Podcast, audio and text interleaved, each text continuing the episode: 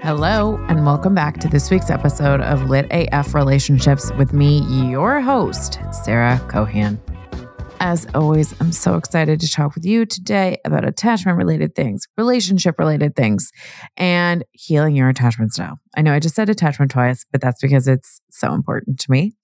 So today, um, I'm actually doing something a little bit different, which is re airing an episode, a recent episode of In My Non Expert Opinion, where I was a guest with the fabulous host, Chelsea Riffe.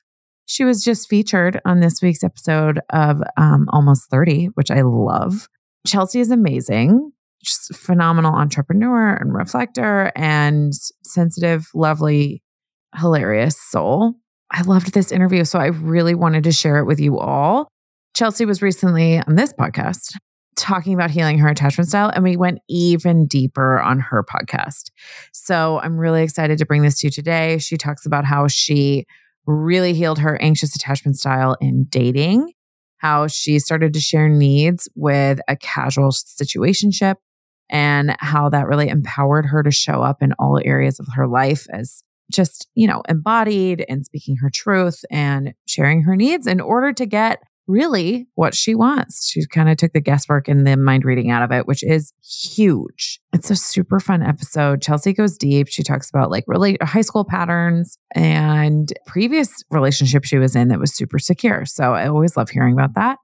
And of course, before I get into this week's episode, I have a check in, but I'm going to keep it so short because this episode runs a little longer and I am just so pumped for you to hear it. So what's going on with me this week? I am just, oh my God, I enjoyed the long holiday. I hope everyone had a long holiday. It was so yummy and wonderful.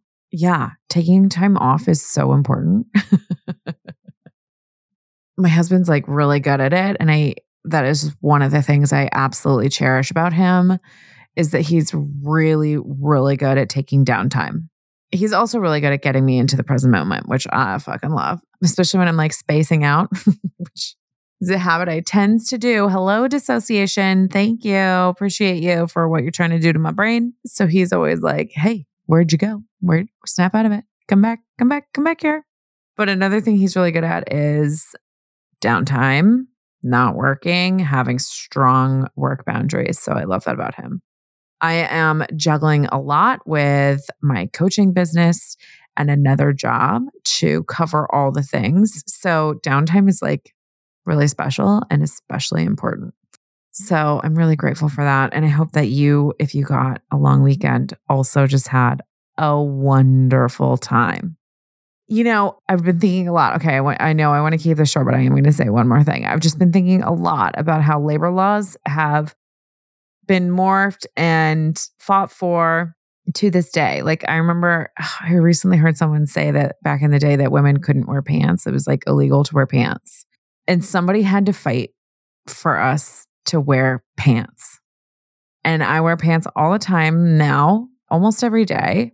And I take it for granted. I take it for granted that somebody had to fight for this and that I get to just enjoy without even thinking about how someone had to fight for it. I just get to enjoy the sheer pleasure of wearing pants with pockets all the time.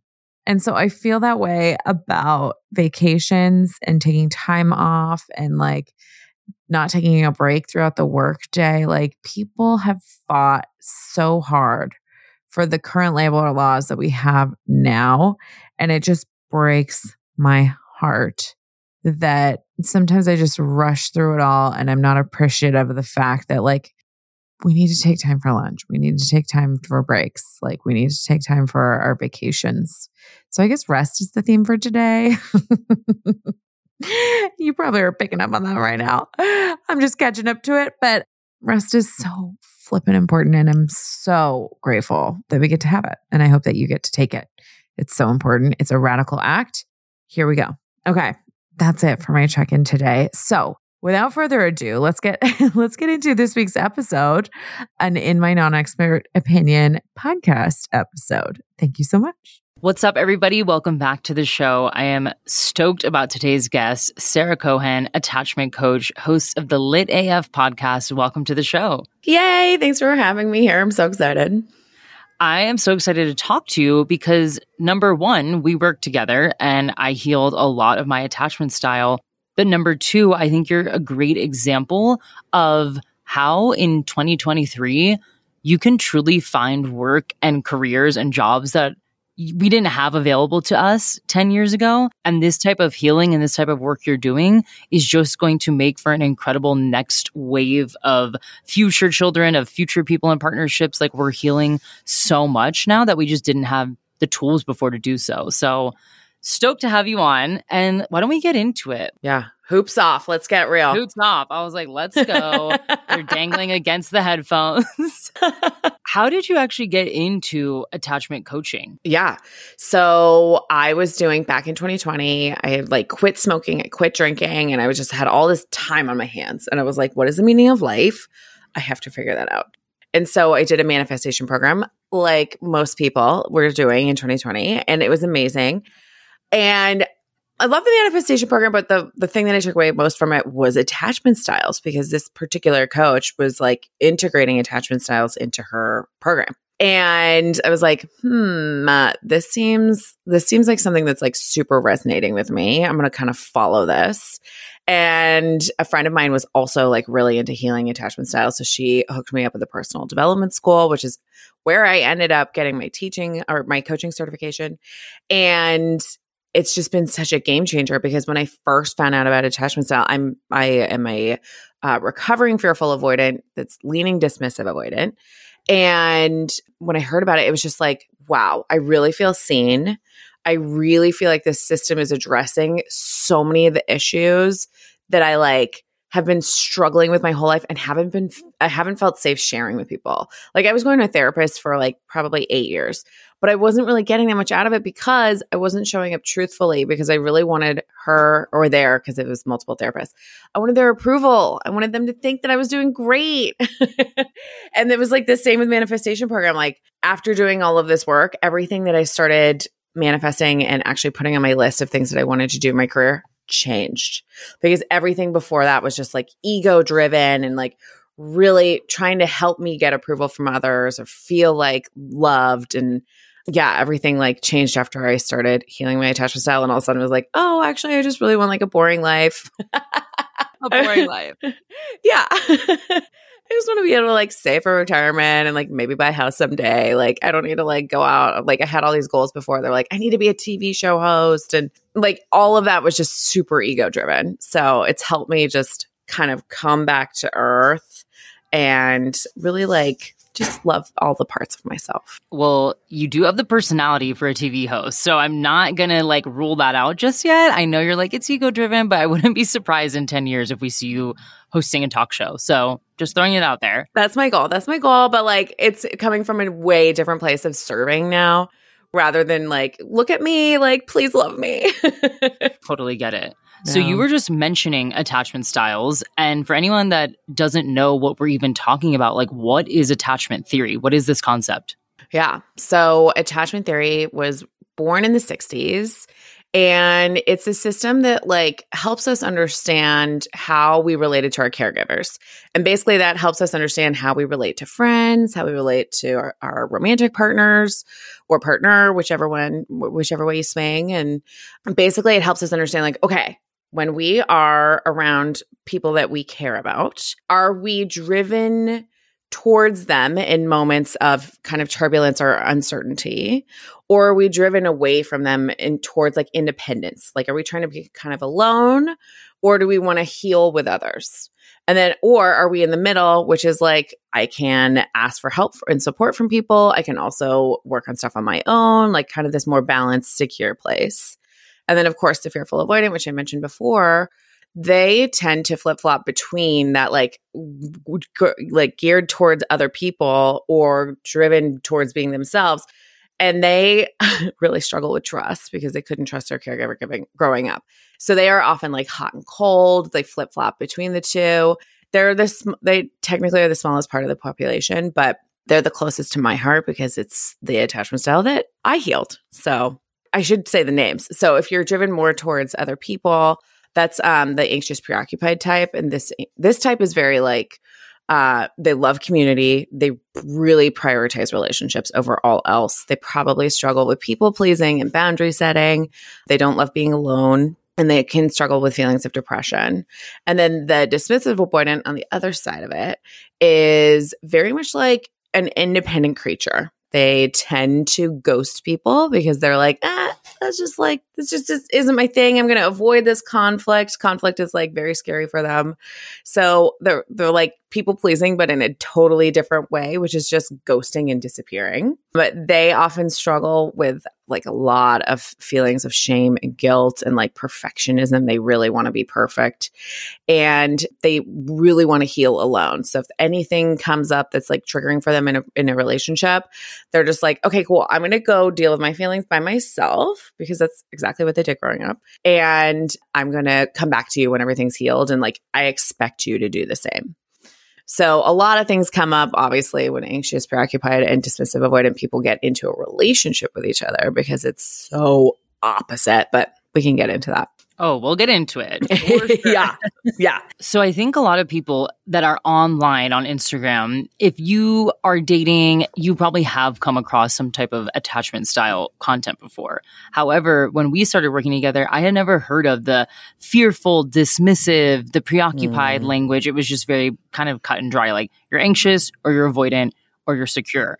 So, do you know where these specific I guess we can call them labels or identifiers or qualifiers, whatever you want to call them.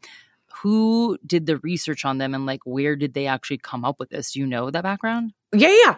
So John Bowlby and Mary Ainsworth were the basically the godparents of attachment style. They are the ones that came up with these labels.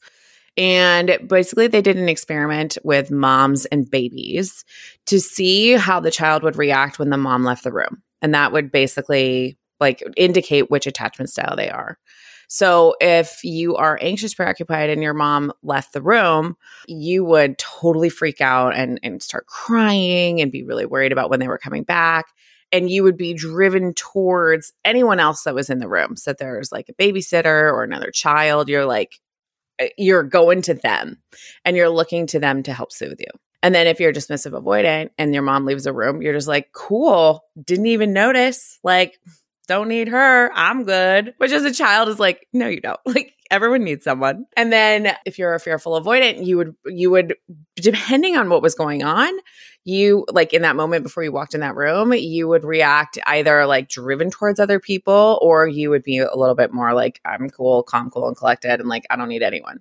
And then secure people actually when when secure babies, when the when the parent would leave the room, they would actually cry a little bit. They would be like, "Oh no, my my person is gone." But then they would start playing. So it was like they could soothe themselves. They could like understand like, "Okay, they're going to come back. I'm going to be okay again." And then they would they would be comfortable and safe enough to play in the room. So those are like the how the different labels like came about. Got it. So what's interesting is I think a lot of people, including myself, used to think, oh, if you have a tumultuous, traumatic, very chaotic childhood, then immediately you would just be in the anxious or avoidant sector, so to speak. Mm then some people are like, I don't understand why I might be an anxious or avoidant because my childhood was idyllic. Like, yeah. I didn't have any issues, right? Like, I don't, nothing happened. I had a great life. There was no grief or trauma or yelling or anything. And so I'm curious, like, I, I do feel that way. Like, when you look back on my childhood, I'm like, nothing was that crazy, but I tend to lean very anxious, preoccupied. Can you explain why that happens? Like, it, can you explain a little bit more why it doesn't have to be a traumatic, mm-hmm. chaotic experience to become anxious or avoidant? Yeah, yeah. And I'll just add to that that usually that like traumatic, chaotic experience, those people are technically going to be like, or usually you're going to see them more in the fearful, avoidant category just because they grew up with a lot of chaos. And so, yeah, they their baseline is like continues to be chaos. Like they have a high they have a high need for, I'm not going to say chaos, but change. Things like quickly changing. So just wanted to add that. So your attachment style can change over time. And what happens with that is like when you create friendships in middle school, which can be a very traumatizing experience you can experience like friend groups that will, especially like, I'm just thinking like Mean Girls came out when I was in college and I was just like, dang, like that really like explains a lot of my childhood. and so you could have a friend in middle school that was like one day is your bestie and then the next day they're like I'm out, like you're a loser, like I don't want to hang out with you anymore. That can affect your attachment style. Romantic relationships can affect your attachment style and as an adult, like um, being in a relationship with someone that is struggling with addiction, that can really drive people towards an anxious attachment style because they're inconsistent. So they one day they're like sober, showing up like how they normally are, and then a couple of drinks later they're like a completely different person. So that will create this like inconsistency from your romantic partner that from you will create this like anxious attachment style because you're like I don't know what I'm going to get. But if I just keep like dri- being like driven towards you, I'm going to find support. So that's one way that it can change. And then another way that it can change is sorry, hold on. What was the word I was going to say? Parental figure there's so many different other factors. So there's a lot of like environmental factors, race plays into this, socioeconomic background plays into this. So all of these larger things that are going on, if you identify with like as an LGBTQ person, like all of these like factors, these environmental factors can affect how you show up in the world and how you get love and support and how you can like feel confident showing up.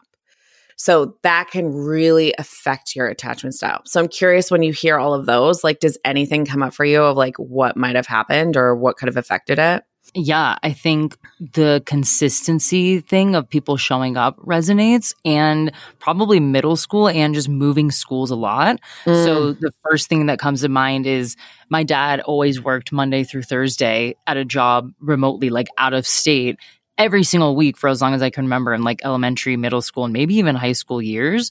And he always came back during the weekend. So it's not like he was you know, an absent father. He was very much involved in our lives. I think it was the fact that he was gone during the week. Mm, and then yeah. during the weekend, usually is when I go play with my friends, right? That's like friend time because the week is academic time.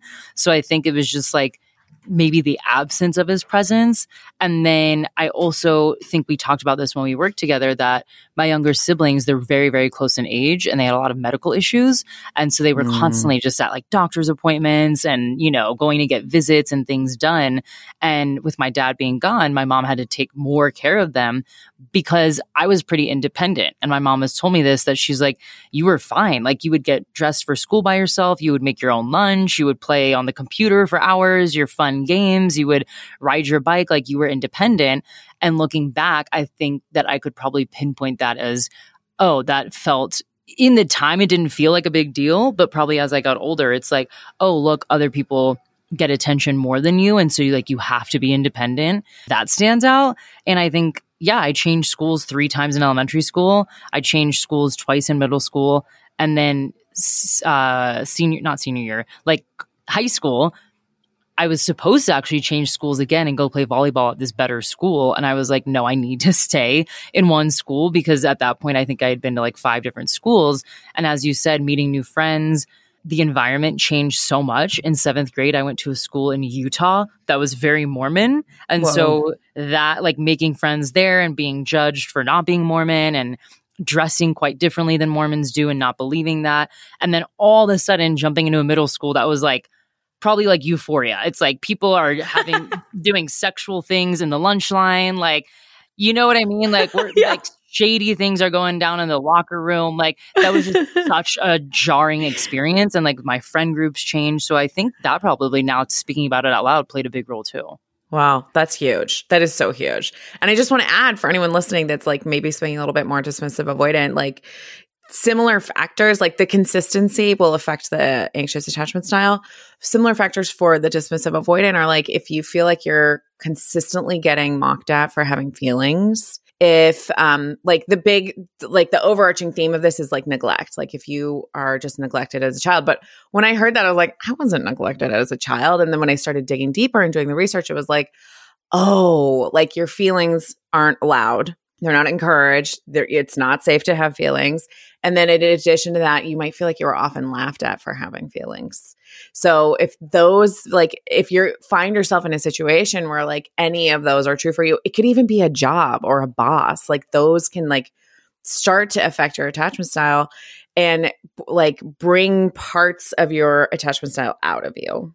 So I just add that for anyone that's like on the other side of it, like that those could be things that maybe you're dealing with. Right. So it sounds like maybe it's not even just physical neglect, it could just be emotional neglect. Yes. You're not getting enough attention that siblings are or your Yes. your friends at school or it sounds like even teachers could play a role in this. Yes, big time, especially for se- secure folks.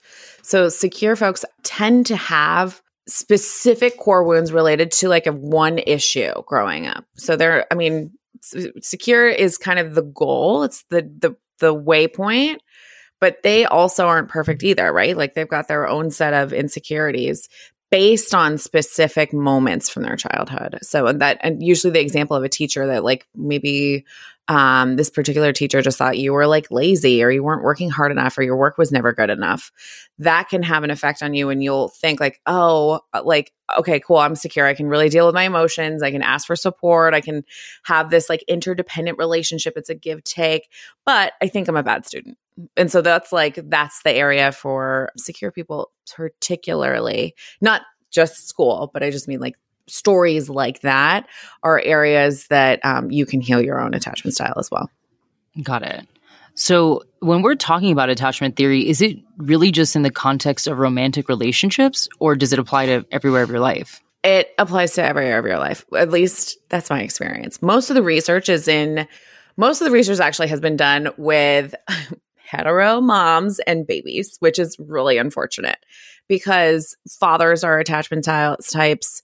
We have um, same sex marriages these days. Like, there's so many different definitions of re- like relationships and caregivers and i think that extends to our adult life as well so when i was started to heal my attachment style i was like really took a look at my attachment style with money and i was like dang i got a real fearful avoidant relationship with money i like really wanted it the fearful avoidant relationship is very much like give me love i want it so bad and then as soon as you get it you're like this isn't safe get it away like you need to stop so i would be like I want money so bad. And then it would come and I'd be like, I'm going to spend all of this. I cannot have it. And so I like got into $20,000 of debt because I just like really didn't not want to actually have money.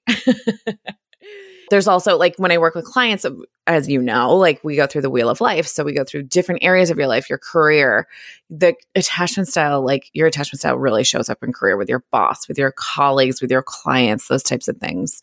We also work on like the physical area of your body, like your relationship to your actual body, like your house, your temple. So yeah, it, it really, I think personally, it goes into all areas of our life. What's been your experience? What do you think? Yeah, that's interesting because I think we talked about this even in our work together where I feel like very secure in most areas of my life. Yeah. I think I think finances always can feel a little bit triggering especially as an entrepreneur when you're dealing with, you know, the influx and dips that come month to month. And I worked on that a lot with a coach and programs, etc. But like with friends and my actual job, like I have no problem being like I'm not going to go tonight or I'm going to leave early or I'm going to just say how I feel or even with team members, I'm not afraid to be like, hey, this isn't working for me. Can we like update this? But if you ask me to do that with a partner, if you Mm. said, hey, go tell your partner or the guy you're dating, hey, this isn't working for me, I need to change this, I would spiral out of control, have like a mental breakdown, feel like, you know, a like uh, gut punch in my stomach Mm. and just completely overthink it. And I'm curious, why do you think that is? Maybe in my case, we can use my example of like, Yeah. I don't feel anxious or fearful avoidant in probably some bigger areas of my life, but I feel incredibly anxious in relationships. Yeah. Yeah.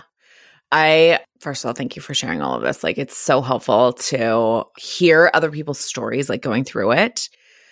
So, for your specific attachment type, like, I wonder when I was speaking earlier about like how your attachment is formed, like, you kind of hit on this already, but I wonder, like, what area of your life do you think really kind of mirrors how you're showing up for, or how you were showing up in your romantic area? Yeah, it probably is the experience of chasing down like approval or validation from parental figures or even other people in school and guys.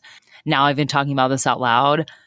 In college, I was in a sorority and it was very much like the movies. It was like Mean Girls. I mean, Wow. we did have we have an we had an online burn book that was anonymous. Whew. like it was insane.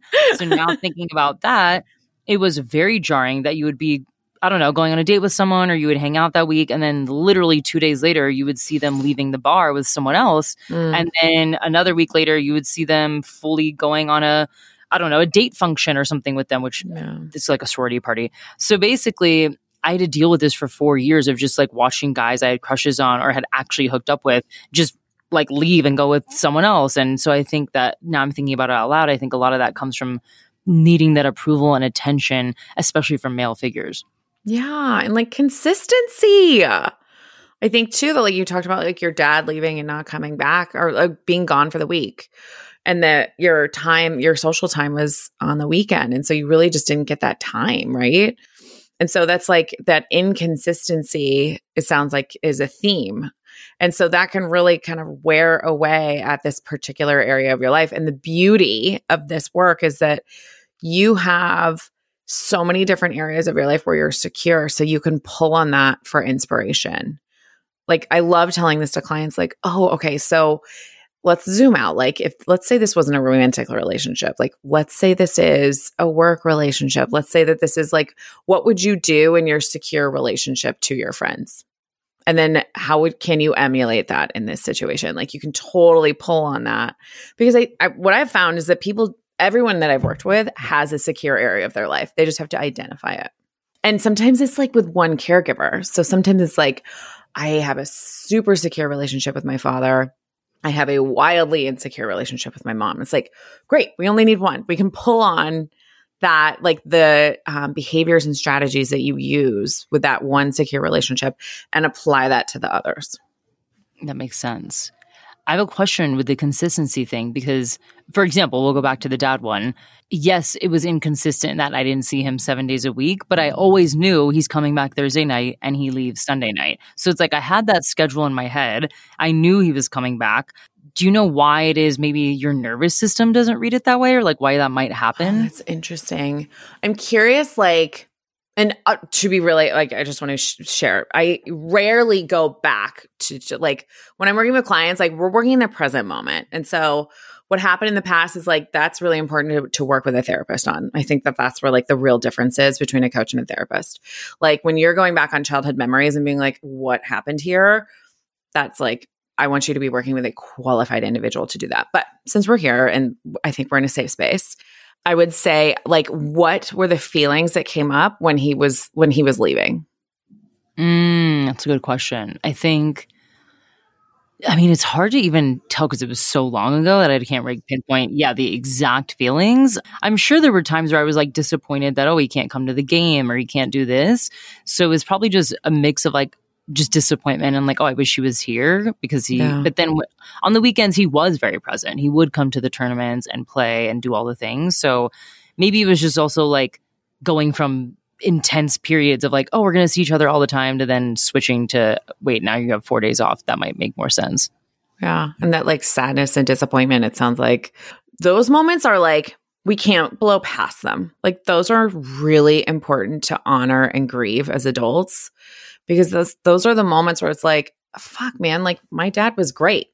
And I needed more. Like I needed more care. I needed more time with him. I needed like like there's going to be moments we can have the best parents in the world and there's going to be moments where we didn't get what we needed or we did, didn't get what we wanted. And so that's like to me that's the work of like working with a therapist is going back through those moments and realizing like oof this was a tender moment and like I really need to process these emotions at that time, right?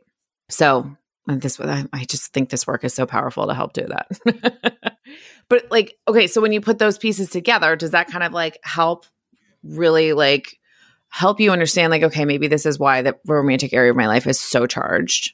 Yeah, a hundred percent. And to your point about doing this work along with therapy, while you and I were working together, I did also have a weekly therapist, Yes. and I I could get I don't want to say further, but I could process more, right? If I'm having two calls a week, one with you and one of my therapists, it's like, of course, I'm getting deeper and deeper every time. So I 100% agree. If you're going to hire someone like Sarah, which you should, also consider a therapist to process maybe some of the past stuff. So, yes. Oh, I, I love it when my clients are doing both at the same time. It's like, okay, you're going to go so far. Like, you're going to process all of this. oh, yeah. I did a lot of processing, which I want to talk about that. Like the present day, what really drew me to your work was I just noticed there was a pattern in my relationships that no matter what, no matter how, how many, can't speak, no matter how many podcasts I listened to or books I read or, you know, things I saw on Instagram, I was like, I feel like I just keep repeating this pattern mm-hmm. of choosing unavailable partners, emotionally detached partners, guys that I could just tell you maybe a month in we wouldn't last, but I would extend the relationship as long as I possibly could until it was like, okay, now we have no choice but to break up. And I'm like, why does that show up? Like, if I truly want a genuine, healthy, long term, honest relationship, these patterns need to be fixed. So we started working together. And like I've said, I've definitely lean anxious, and my tendencies are to do a lot of imaginary math, a lot of overthinking, a lot of like putting puzzle pieces together. You would call it mind reading. Like I would be like, well, I don't know. I just think this text means this. And I'm going to assume based on his past behaviors that this means this. And so I wanted to work on that because I'm like, I just don't want to attract a partner or bring any of that energy into a future relationship. So when we started working together, what are some things like when you do start working with a client that you do to figure out what attachment style they are and how they can start working on it? Yeah. So when I'm first working with clients, I always do like I have this list of 40 questions and it's just it's like the first two sessions are just discovery questions. So I'm getting to know them. I'm getting to know their relationships, their romantic partner relationships, their family relationships. What's their life with their siblings? What are their patterns? And these questions help to answer, like, okay, how do they react in certain situations? Are they dealing with feelings? Like, what common feelings are they dealing with? Is it sadness? Is it uh, depression? Is it fear of rejection? Is it shame and guilt? Or is the big, the underlying theme of all of these questions trust? Because that, like, trust is a really big one, like I said earlier, for fearful avoidance. And um, that'll just like come through in every answer to the question. And to be quite honest, like when I'm working with clients, I'll change certain things for anxious, preoccupied versus dismissive avoidant versus fearful avoidant, but the format is still all the same. Like, here's the deal like, anxious, preoccupieds are dealing with people pleasing, but over here, dismissive avoidants are dealing with like just disappearing. Like, the actions like what the words they're saying might be different but the action is still the same. They're just like kind of retreating into themselves and really like worrying about the other person and and not stating their needs and not sharing their boundaries. So the actual work itself is is quite similar for all attachment types and I find that sometimes, um, and you said this earlier um, this week, is that sometimes the attachment label, people get really attached to that. And they're like, okay, well, I'm dismissive avoidance. So this is why I'm reacting this way. And I'm like, that's great. But it's also a spectrum. Like, we can be dismissive avoidant in one area of life and maybe a little bit more anxious in another area of our life. We can be dismissive avoidant, but maybe like a little bit more towards secure in the financial area of our life. Like we show up differently with different attachment types based on the other people that are around us. So I'm not too too worried about someone's specific attachment style when they first come in just because the work is all the same. and it's like it's so profound. Like that's like why I think the attachment system is uh, it's so uh, it's not perfect. It has a lot of flaws, but it addresses so many of the issues that that show up that rob us of like showing up to a situation confidently. Oh my gosh, yeah. One of the first things we did together was identify my needs. And I think that was really powerful because I had never done that before. I didn't have any type of filter to like understand what my needs were. And as we started to identify them, you know, you would push me to be like, okay, how are you meeting your needs? How are you asking for your needs met in a partnership? Let's work on that. What was interesting about the work we did together is I started kind of dating someone while we were working together. So it was almost like we had a real life experiment to work through where I was like, "Oh, Sarah, like yes, I I did my homework, but also this real life thing happened today. I'm triggered. I feel like I'm going to start crying if I bring this up to them because I think a lot of anxious people that's their fear is direct honest communication because you're afraid you're going to get abandoned and they're just going to like pick up and leave. And so when I was bringing those I guess, scenarios to you of like, this happened and I don't know how to deal with it. And I was very nervous. Like, when you would be like, you just need to say this. How do you deal with clients that are like, I am fucking terrified of speaking my true feelings and my needs? Oh, this is so good. So, sharing needs is like the most important thing. I mean, it was the most like, transformative experience, I would say, of like healing my own attachment style, just understanding what they are, getting comfortable with meeting them on my own. And it was during COVID and, and like I was just I had a lot of time on my hands to like play around with it. So I, I love I love doing this work with other people because it's like such a profound experience to be like, oh, I actually just need to feel comfort all day long. Like that's all it is. I need to go in my bed after I'm done with work for 10 minutes just so I can feel some comfort. Like simple things that can really make your day. That's really what needs are. There's usually some story around being having a need. Like I remember I showed up to my therapist's office. I was in couples counseling for a long time. And she was like, okay, so what are your needs in this situation? And I was like, I can't have needs.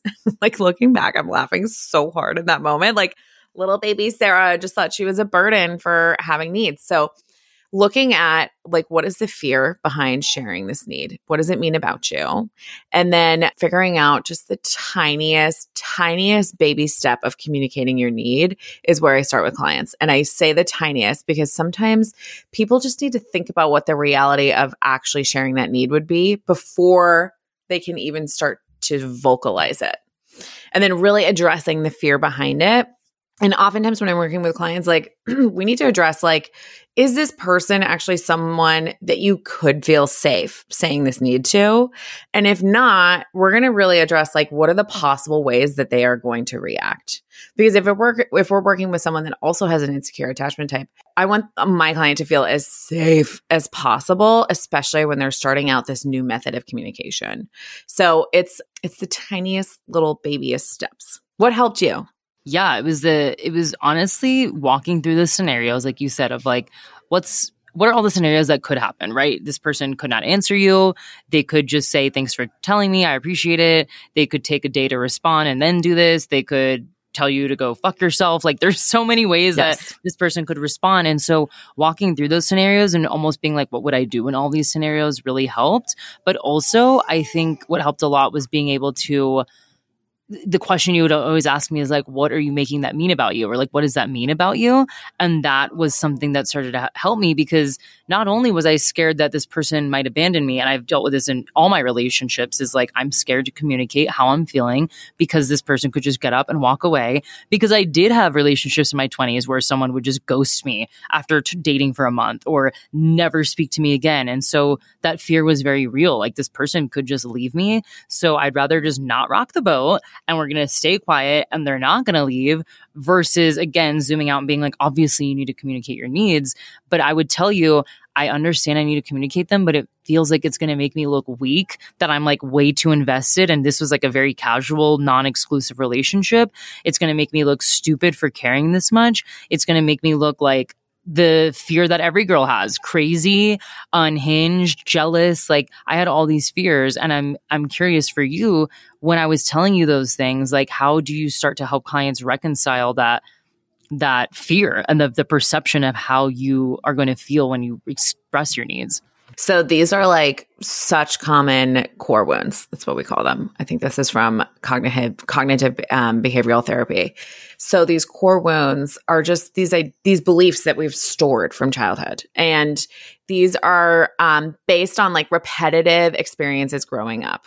Somewhere along the way, we learned that if you have needs, you are weak, you are a you know a burden to others, you are insert the like fill in the blank here and when we start to actually like unearth these beliefs, what we have to do is actually reprogram our subconscious to believe the opposite about ourselves. And this is like the fun work because actually the subconscious is like it's so smart but it's so dumb at the same time like it really wants to keep you safe so anytime like you have a negative experience you have to put in 20 positive experiences in order for the your subconscious to like let that one negative experience go. So it's like if you get in a car accident, your your subconscious is like this is not safe, and then you have to have like get in that car and be safe 20 more times till you actually believe like oh okay I can get back in this car and like not be freaked out about it anymore. And that's if you're like really thoughtful and like feeling feelings of safety when you're in the car. So the same is true for negative reactions or like these core beliefs that we carried as children. And so what happens is as adults, we do subconscious reprogramming to rewrite these beliefs. And this is like putting in the reps. This is like going to Brayton Gym. Like it's, this is like, it's not about what you're lifting. It's about how many times you're lifting. It's about like doing this consistently, repetition, like repetition is a key. And what happens when you're doing subconscious reprogramming is you're putting in a new belief in the way that your subconscious speaks, which is through emotion and pictures. So that's why I say like your subconscious is dumb because it's just like, oh, something bad happened. Now we're going to freak out.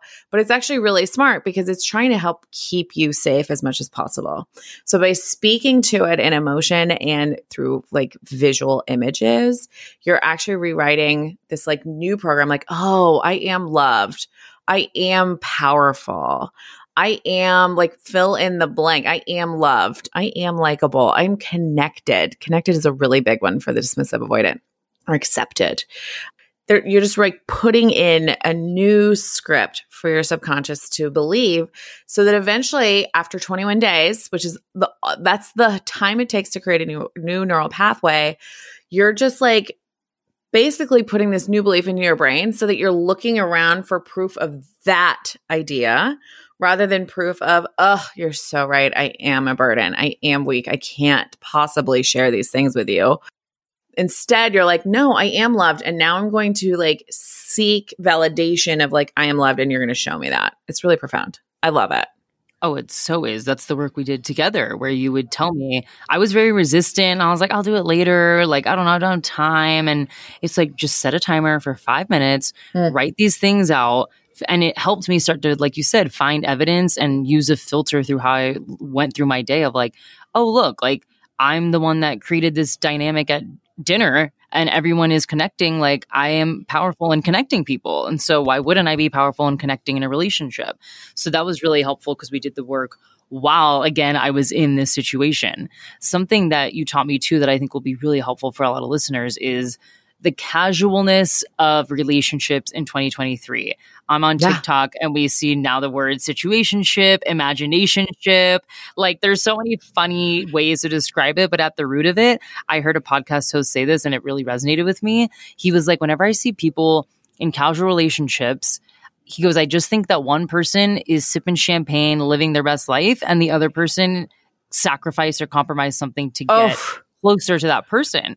And I know some people will disagree and be like, no, I've been in amazing casual relationships. For me, I felt like casual literally meant you were not boyfriend girlfriend and so you couldn't expect anything of it. You can't yeah. ask for your needs to be met. You can't share your true feelings. You can't make any demands of an exclusive relationship. So you just got to be the cool girl right? That's the archetype that a lot of us have been sold like that's what a guy wants is the cool chill girl. She goes with the flow doesn't ask for much. And so when I got myself in this casual situationship, when you were telling me, hey, I think you need to express your needs to this person, I was like, does Sarah know what casual is? I'm not his girlfriend. I can't say that. Like, you know what I mean? Like, she, what is she telling me to do? Like, we're not even, I've known him for three weeks. Like, what could I possibly do? And you really helped me reframe the idea that, like, casual is different to everybody. There are people that are casual that when we're they're together, they are married, they act like a married couple, and when they're not together, they don't ask, don't tell, they go do their separate thing. There's other people that are casual where it's like, hey, we hang out during the day and we hook up at night and you know that's we have an expiration date on this and we're leaving at the end of the month and that's that so when you reframed it to me of like you actually get to choose how your casual relationship goes, that was such a huge mindset shift for me because again, I feel like I've been sold the whole cool girl narrative of like just play it cool and eventually they will they will ask you to be their girlfriend. When in reality, when I ask for what I need, I usually get what I want quicker. So can you talk a little bit about just like the issues with the cool girl method of like not expressing your needs and especially in casual relationships. Yes. I mean, I feel like you just totally laid it out. Like what I see the the beauty of a casual casual relationship is that you get to practice. I see them as like they're practice partners. It's like your practice boyfriend, your practice girlfriend, you know, whoever you're dating.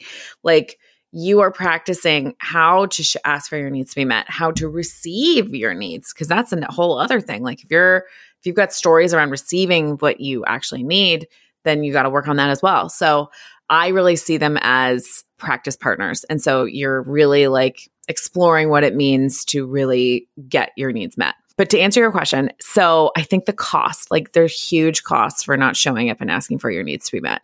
You are wearing away at the relationship with yourself, most importantly.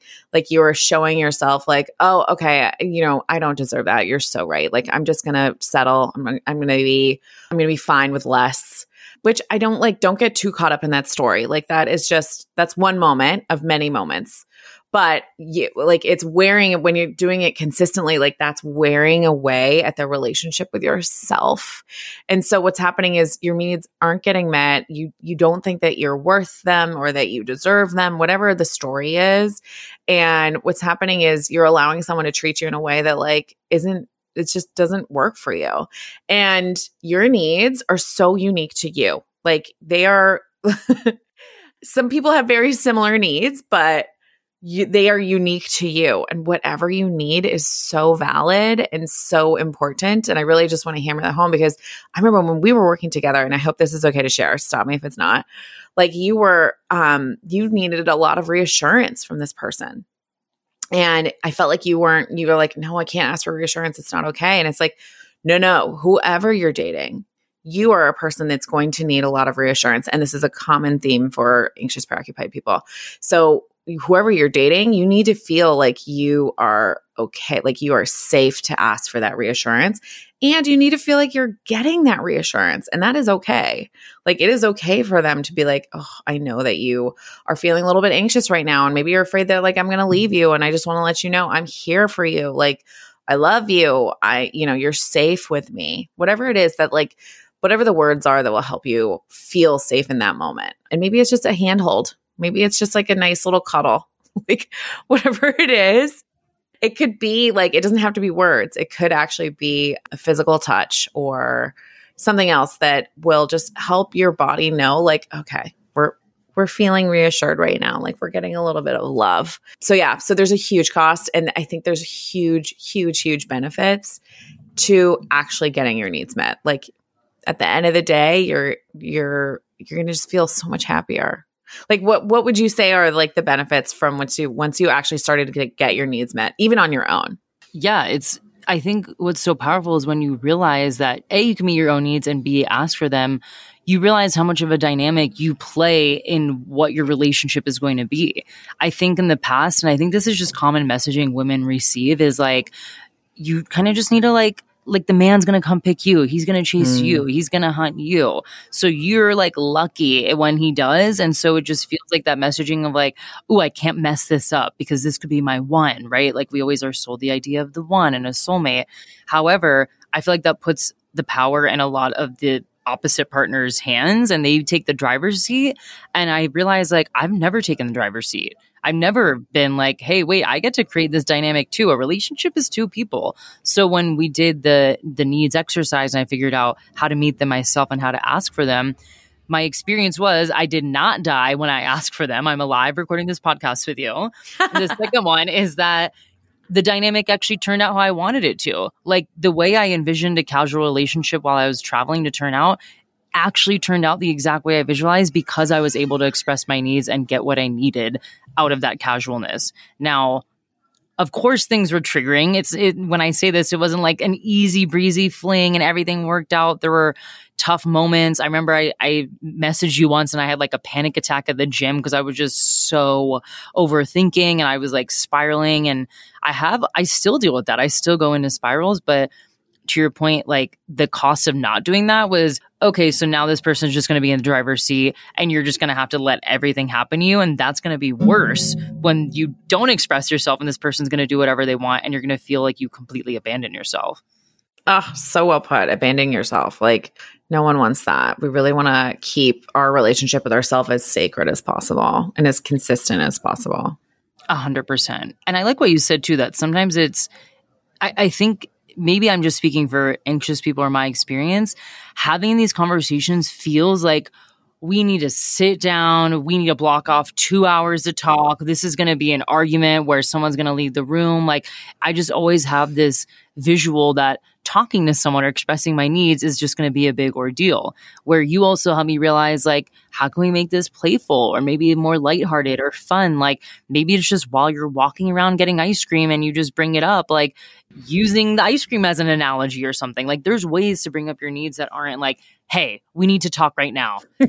Come over. Like, and I think that's what my that's what my thought was. And to your point of just being a hug, it actually reminds me my last serious partner, he was German and he was a very secure attachment style. Mm. And I remember one time we had argued and I we went we lived together and so we went to bed and I don't like going to bed angry, mm. but I was so triggered and upset that I was like, "Oh, I'm not talking to him about this and I remember like inching away from him and sleeping on the edge of the bed and then I was like I don't want to go to bed feeling like this.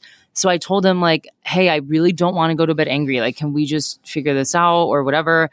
And then I think I had been working with a coach who had said something of like, maybe you can just ask him for a hug. And I was like, asking a German for a hug is that's hilarious. like LOL. And I remember we were he he was telling me something about how he was upset with how I handled that thing or something and I was like, "I know you're upset and I and I want to talk about this tomorrow, but because we're going to bed, I was like, "Can we just can you just give me a hug? Like that's all I need right now." And I was so scared to say it and he didn't say anything and he just gave me the biggest hug.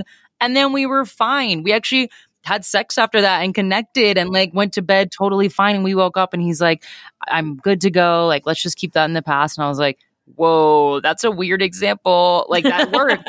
like it worked. It worked. It worked. Asking for a hug and regulating myself. Like, that's oh, amazing. It worked. So it worked. 100% agree. I have a question when people have maybe I don't want to say opposing needs, but a, opposing ways to cope. So, anxious and avoidant is probably the classic example. And we've heard about this called the anxious avoidant trap. Can you explain what that is? And does that dynamic ever work out? And if so, how, how does it work? Oh, great question. So, the anxious avoidant trap is when an anxious, preoccupied, and a dismissive avoidant get into a relationship with each other. Insert fearful avoidant anywhere in there. Like fearful avoidance, you're here too. Don't feel like you're lost. I always feel like the fearful avoidant gets lost. So that's why I'm just like, I'm thinking about you. You're part of this too. So, what happens when an anxious, um, preoccupied, and dismissive avoidant get into a relationship with each other is they have different needs. They need different reassurances. They have different relationship expectations. And that's really where the big rift starts to happen. And so, the anxious person is oftentimes driven towards the dismissive avoidant to help soothe anytime there's like a triggering uh, moment or they really need that reassurance, they're like, I'm going to go towards them for this. And then the dismissive avoidant, when they feel like they are being put upon, when someone is like too clingy, when someone is really just like in their space, they have a thing about um, space. Like they are driven then away from that person and they retreat to solitude. And so you can see that automatically this is this is an unhealthy relationship. But what happens is they're so they have two different subconscious comfort zones. So this is a term from the personal development school. The subconscious comfort zone is like where you're comfortable in a relationship. So earlier you were talking about like okay, I'm really comfortable with inconsistent guys that are not really showing up for me. That was your subconscious comfort zone, which you have now changed. But when you're an insecure attachment type, you're used to either someone leaving and retreating, hence the like, I'm going to keep going after them, or I'm using a lot of hand gestures right now, which no one is going to be able to see, but I'm going to keep doing it. Or if you're dismissive avoidant, you're used to someone like really coming at you and being like, okay, what's what's going on? Like, why aren't you doing this? Um, I need this from you. And and all of a sudden you're like, I feel like I'm being swallowed. Like I don't feel like there's any space for me to express myself. I'm not feeling safe either. And the reason that these two end up in a relationship with each other is because they're used to that behavior sadly. And then on top of that, they're actually, we're driven towards the other type to actually learn from them. That's like the bigger overarching reason and like kind of hysterical cosmic joke of like why these two opposing attachment styles often end up with each other is we're trying to learn from each other. The anxious preoccupied is trying to learn how to be independent from the dismissive avoidant. And the dismissive avoidant is trying to learn how to be safe in community. There's some beautiful gifts that these attachment styles are really trying to teach each other. I'm just going to add the fearful avoidant. The fearful avoidant, I think, really is here to show us like how to thrive in that chaos, how to um, to live in this type of like up and down, inconsistent environment and still thrive.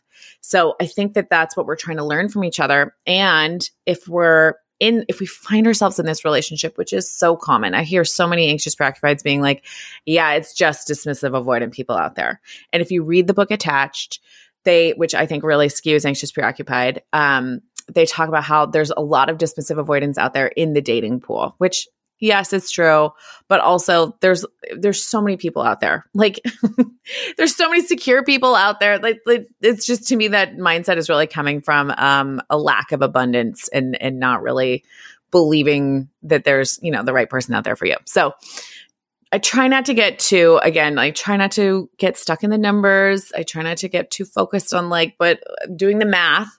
But if you find yourself in this situation, what I would suggest is to start to learn more about your attachment style. Obviously, you can get coaching. That's an, uh, you know, that's an obvious one. But you can also just start reading books. I really recommend the book called Polysecure by Jessica Fern. She was just on my podcast. And this book is about polyamory. So if you're not into polyamory, don't worry about that the first chapter is like one of the most beautiful writings I've ever read about attachment style. And it can really explain to you why you have these different strategies and these different habits. Um, but just starting to learn about it and start to put together the um, the words around the different strategies that you're using. And then I would try to bring this up with your partner in a way that they're going to feel safe. So if you're dating a dismissive avoidant, try to say something like, I'm not trying to criticize. But I've just discovered this thing and I think that maybe we could both work on it. Try to figure out like what is their big pay point and how can you address that before you even start to bring up something new. And then I would just try to figure out ways that you can both work on it. Um, I've seen clients make huge changes in 60 to 90 days. Like you can really, really turn a lot of bad relationship habits. I'm using quotes around that. Um, around very quickly using these strategies. So uh, there's still hope for you. And if your partner eventually isn't interested in meeting your needs or doing this work, I want you to consider like, is this person actually meeting my needs? And do I want to continue a relationship with them? And then um, once you figure that out, try to figure like, okay, what am I going to do? What is my new, what is my new tactic here to continue just to live the life that I want to live and um, get the love and support that I know that I need. Oh, I love that. If any of you watch The Ultimatum on Netflix, the queer edition, I haven't watched it yet. oh my gosh, it is such a good like live example of attachment styles in action.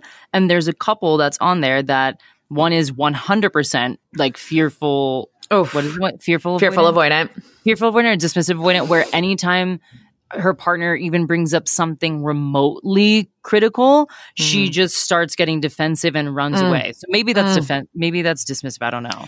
Hard to say. It could, yeah, it could be dismissive avoidant or fearful avoidant, one of the two, but probably dismissive avoidant. And it's over truly the tiniest thing. She'll be like, "Well, you know, Aww. I just thought like you were going to cook dinner more this week. And she gets defensive and she's like, wait, I've cooked you dinner before and da da da. And then she'll just get up and start literally packing her bags and leaving and like exiting the room and just totally leaving the situation.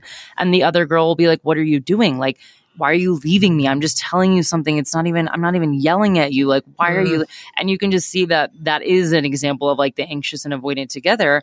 However, spoiler alert, everyone. So pause this if you don't want to hear what happens at the end. They end up together, they get engaged. and at the reunion, the host asks, How did you work on these issues? And it was very interesting because they did make it work because they communicated their needs. And mm. the anxious person said, that her partner, who was avoidant, started to close the gap of the space she needed. So, you know, she used to leave for like three hours and not come back. And now she's closed that gap a little bit. So she now maybe comes back after like 30 minutes and not Oh totally God, leaves the premises. And then the other girl was like, and I realized the way I open my statements maybe doesn't need to be so critical. Like it's almost like this the Mm. sandwich compliment. Like let me give you a compliment Yes. and then deliver the criticism, etc., which is a good way for anybody to deliver criticism. But it was just so interesting because out of all the couples, I kept saying they're not going to last. Like they're 100% breaking up. And because of their communication and realizing how they can still honor each other's needs while also meeting their own, you need to watch the show. I'm like, that is a perfect wait. example. I'll do an this. episode about this. I can't. wait. Yes, Yeah. please do. Yeah. So we're also talking a lot about being attached, right? Like the book is attached. We're Mhm. calling it attachment theory. It's anxious attached. It's fearful, avoidant attached, da da da. So what do you do when you get in a situation or a relationship or any dynamic where you want to detach? Like that's, Mhm. I think the work is like, I know logically there are certain partners that I shouldn't be with. One of the examples is the person that, you know, when we were talking and working together, I was like, I logically know on paper that this is not my person. I could write out a million reasons why we wouldn't work out, but why do I still feel so attached to them? Do you know why that is? Yeah. Yes. So what happens when we are starting to date with someone, especially when we start having sex with them? If you have a high physical need, like you're going to get attached. And what's happening is this person is meeting so many of your needs at lightning speed that your subconscious, your body, like all the parts of you are like, I, it's almost like a drug. It's like, oh, I need this more. Like, this is really like a hit of dopamine every time I see them. Like, I'm just loving this. And so, what happens when you realize, like, ooh, there's some red flags here, maybe some pink flags, or maybe like just circumstances, or you just don't want to date this person anymore. The important thing to do is make a list of like all of the needs that they're meeting. And we did this together. I think this is really, really hard work, but it's so important. So like figure out like what needs are they meeting? Is it discovery? Is it fun? Is it are they making you laugh? Um, are they meeting a lot of your physical touch needs? Oh, I mean, they're common things in relationships: physical touch, intimacy, love, and, uh, for um, anxious, preoccupied, attention is actually like something that a romantic partner is meeting their need a lot for, because you're having these conversations with them and they're listening to you. You're sharing vulnerably, and what happens when an anxious, preoccupied goes home? and they're by themselves, they're not giving themselves that, that attention because they're so focused on the other person. So, listing out the needs and understanding, like, okay, how can I meet each of these one by one so that I can start meeting them on my own and I'm not necessarily looking to this other person to meet them for me. And that's like the first part of just starting. Like, once you start to meet them, all of a sudden your body's like, okay, we can detach a little bit. Like, we don't need to have we don't need them to meet these needs because we're meeting them now on our own and so i'm curious actually if you could share what really helped you when you were doing this yeah, like you said, we wrote them out and we started to ideate how am I going to replace some of these needs? I think some of them were pretty simple. You know, discovery is like, I don't mind going to new restaurants by myself or with friends. So, like, that one was easy. Or knowledge. Like, I'm always listening to new podcasts and reading articles. So, I'm like, that one was pretty easy. I think the hardest for me was the physical intimacy Mm. and the sexual connection, right? Like, that Mm. was something that to me, I was like, how am I going to, and the attention, right? Like, I, I'm not going to text myself hey good morning like Right. it was just like i didn't understand and so something that you helped me ideate was like physical touch what are ways you can gain physical touch out in the world that might not even be with a partner or someone romantic. And i thought of like massage or a foot massage or getting my hair done like a blowout because they massage your head. And there are so many other ways. I will say it, i still find it hard to replace cuddling with someone that you have Mm. a crush on. I don't know that that is ever going to be like 100% replaced. But I told you this on your podcast too. I started like sleeping with a pillow as if I was like cuddling it. And I kind of make my bed set up to feel like there's like someone there, which I think just helps regulate the nervous system. Oh, i love that Um, masturbation, my vibrator, great job doing that.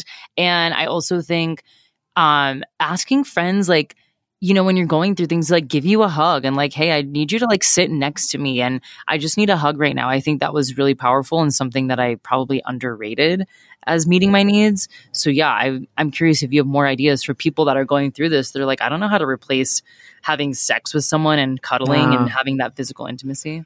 Oh, yeah. I mean, you just said the big ones. Like, break it down. Like, what is it exactly? If it can you um, get way, can you re- renew your relationship with your vibrator? Can you like get comfortable with back with your hand? Like, whatever it is, like, how can you pleasure yourself so that you feel like you've got that power on your own?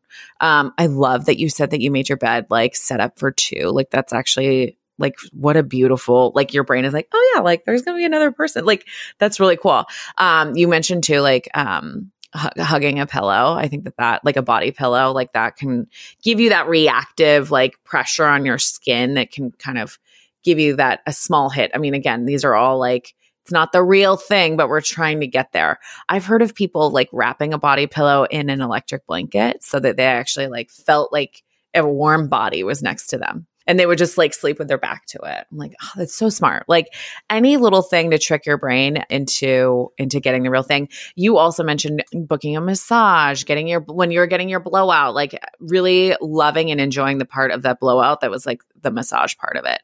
So part of this is honestly even just like being conscious of when you're receiving the need. So you can be like, ooh, I got that today. Like, ooh, yeah, I did get a massage today. Whereas, like, if we're not really thinking about getting our needs met, we can get a massage and like let it go. We're like, oh my God, I'm just still so hung up on my ex, or I'm still so like my heart is broken.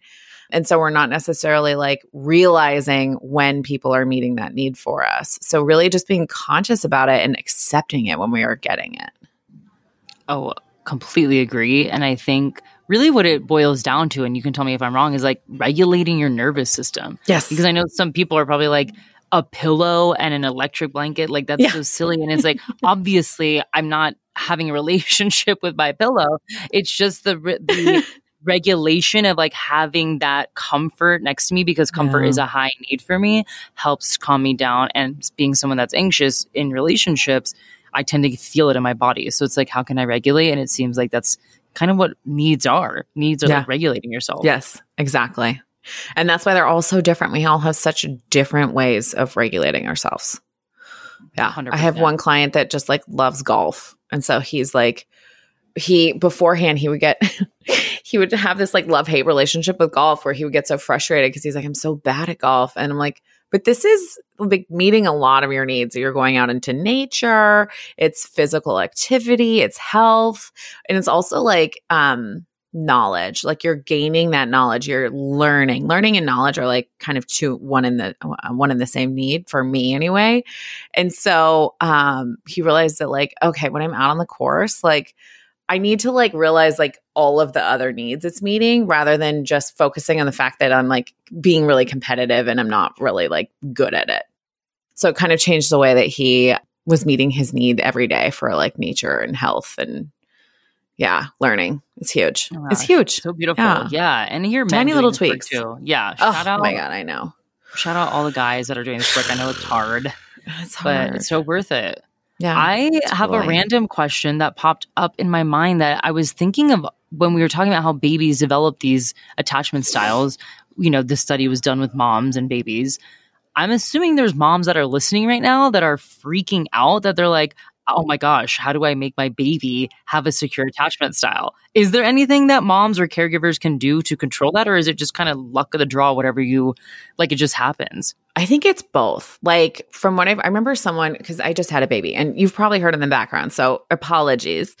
But this has been on my mind a lot. So I've been thinking through like a lot of the things. And I remember somebody, I read some parenting book that was like, honestly, some of this is just the luck of the draw that you get a kid whose temperament matches with your ability to parent. And I was just like, dang.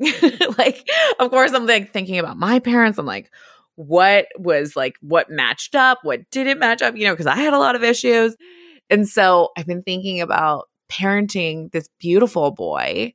And um, first of all, the mom guilt is real. So I just want you to like process that. And I want you to make a bigger container for your guilt because it's never going to go away. It's just going to get bigger. Like when they go to school, I know I'm going to be like, I can't do all the activities. I'm a working mom. Like, I'm not going to be able to go to 11, 11 a.m. for their uh, theater performance. Like, I just, I'm not going to be able to do that.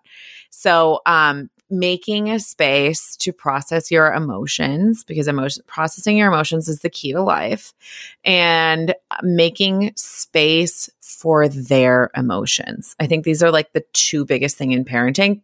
I'm only an 8-month-old parent, so I'm sure there's a lot more, but this is what's coming up for me right now, especially as we're about to enter um, the toddler phase is making space for any of his feelings to feel safe. So, wh- how I've been practicing that now is anytime he's crying, especially before when he was like an infant, um, he was like, he would cry for three hours at night. And I would just be like, I don't know what to do. I'm just such a bad mom. You know, like I'm spiraling. And so I was like, oh, you know what I can do here? The one thing I can do is actually tell him I love you. Like, I love you so much right now. You're so safe. You can have these big, big, big feelings. Like, it is okay. And I love you through them. And like, sometimes it's really hard to like hear that piercing scream, but I want him to know that it is okay to cry. I actually have this really cool sweatshirt from Smile Cult. It's called, uh, it's on it. It just says Cool Kids Cry. And when I bought it, my mom was like, Oh, that's so funny because you have a baby. And I'm like, No, mom, this is like my statement in this family of it is okay to cry. And I'm like, I'm making it okay for myself right now because crying was like not safe growing up. Making it okay for myself right now. And I'm making that space for my son. So I'm trying to do that as much as possible. Oh my gosh, I love that. I feel like we need to do a whole part two. There are so many Oh other God. questions I have. There's so many dynamics to explore. So if you all want to hear part two, let Sarah and I know. We can definitely set that up because there's so much we could cover. But I do have one final question that I ask all my guests. Yeah. And this podcast is called In My Non Expert Opinion. So, son, what is something that you're not an expert in that you wish that you were? Oh, oh my God. Uh, I mean, if I could go back to school, I'd definitely study psychology. Like, what a miss. what a miss. Yeah, but I honestly, another one that is like totally outside of my field, just to be like totally unrelated, is anatomy. Like, I really wish I was an expert in anatomy because the more I learn about the body, the more I'm just like, we are such intelligent human beings. Our bodies are amazing. And to be able to like identify like the hormones are affecting this like bone structure and like just going through pregnancy and the change of my body, I'm like, holy wow, there's so much going on here that I'm just not even aware of. So that would be, and I think anatomy would be my my area. I love that. I really do feel like they should just include anatomy and like hormonal education in Yes. some type of uh, traditional education. It's insane that we barely know what's going on with our bodies. Barely. Yeah. Oh, it's crazy, especially So- as women. Like we've got a 100%. whole complex system going on down there that like we're not even talking about.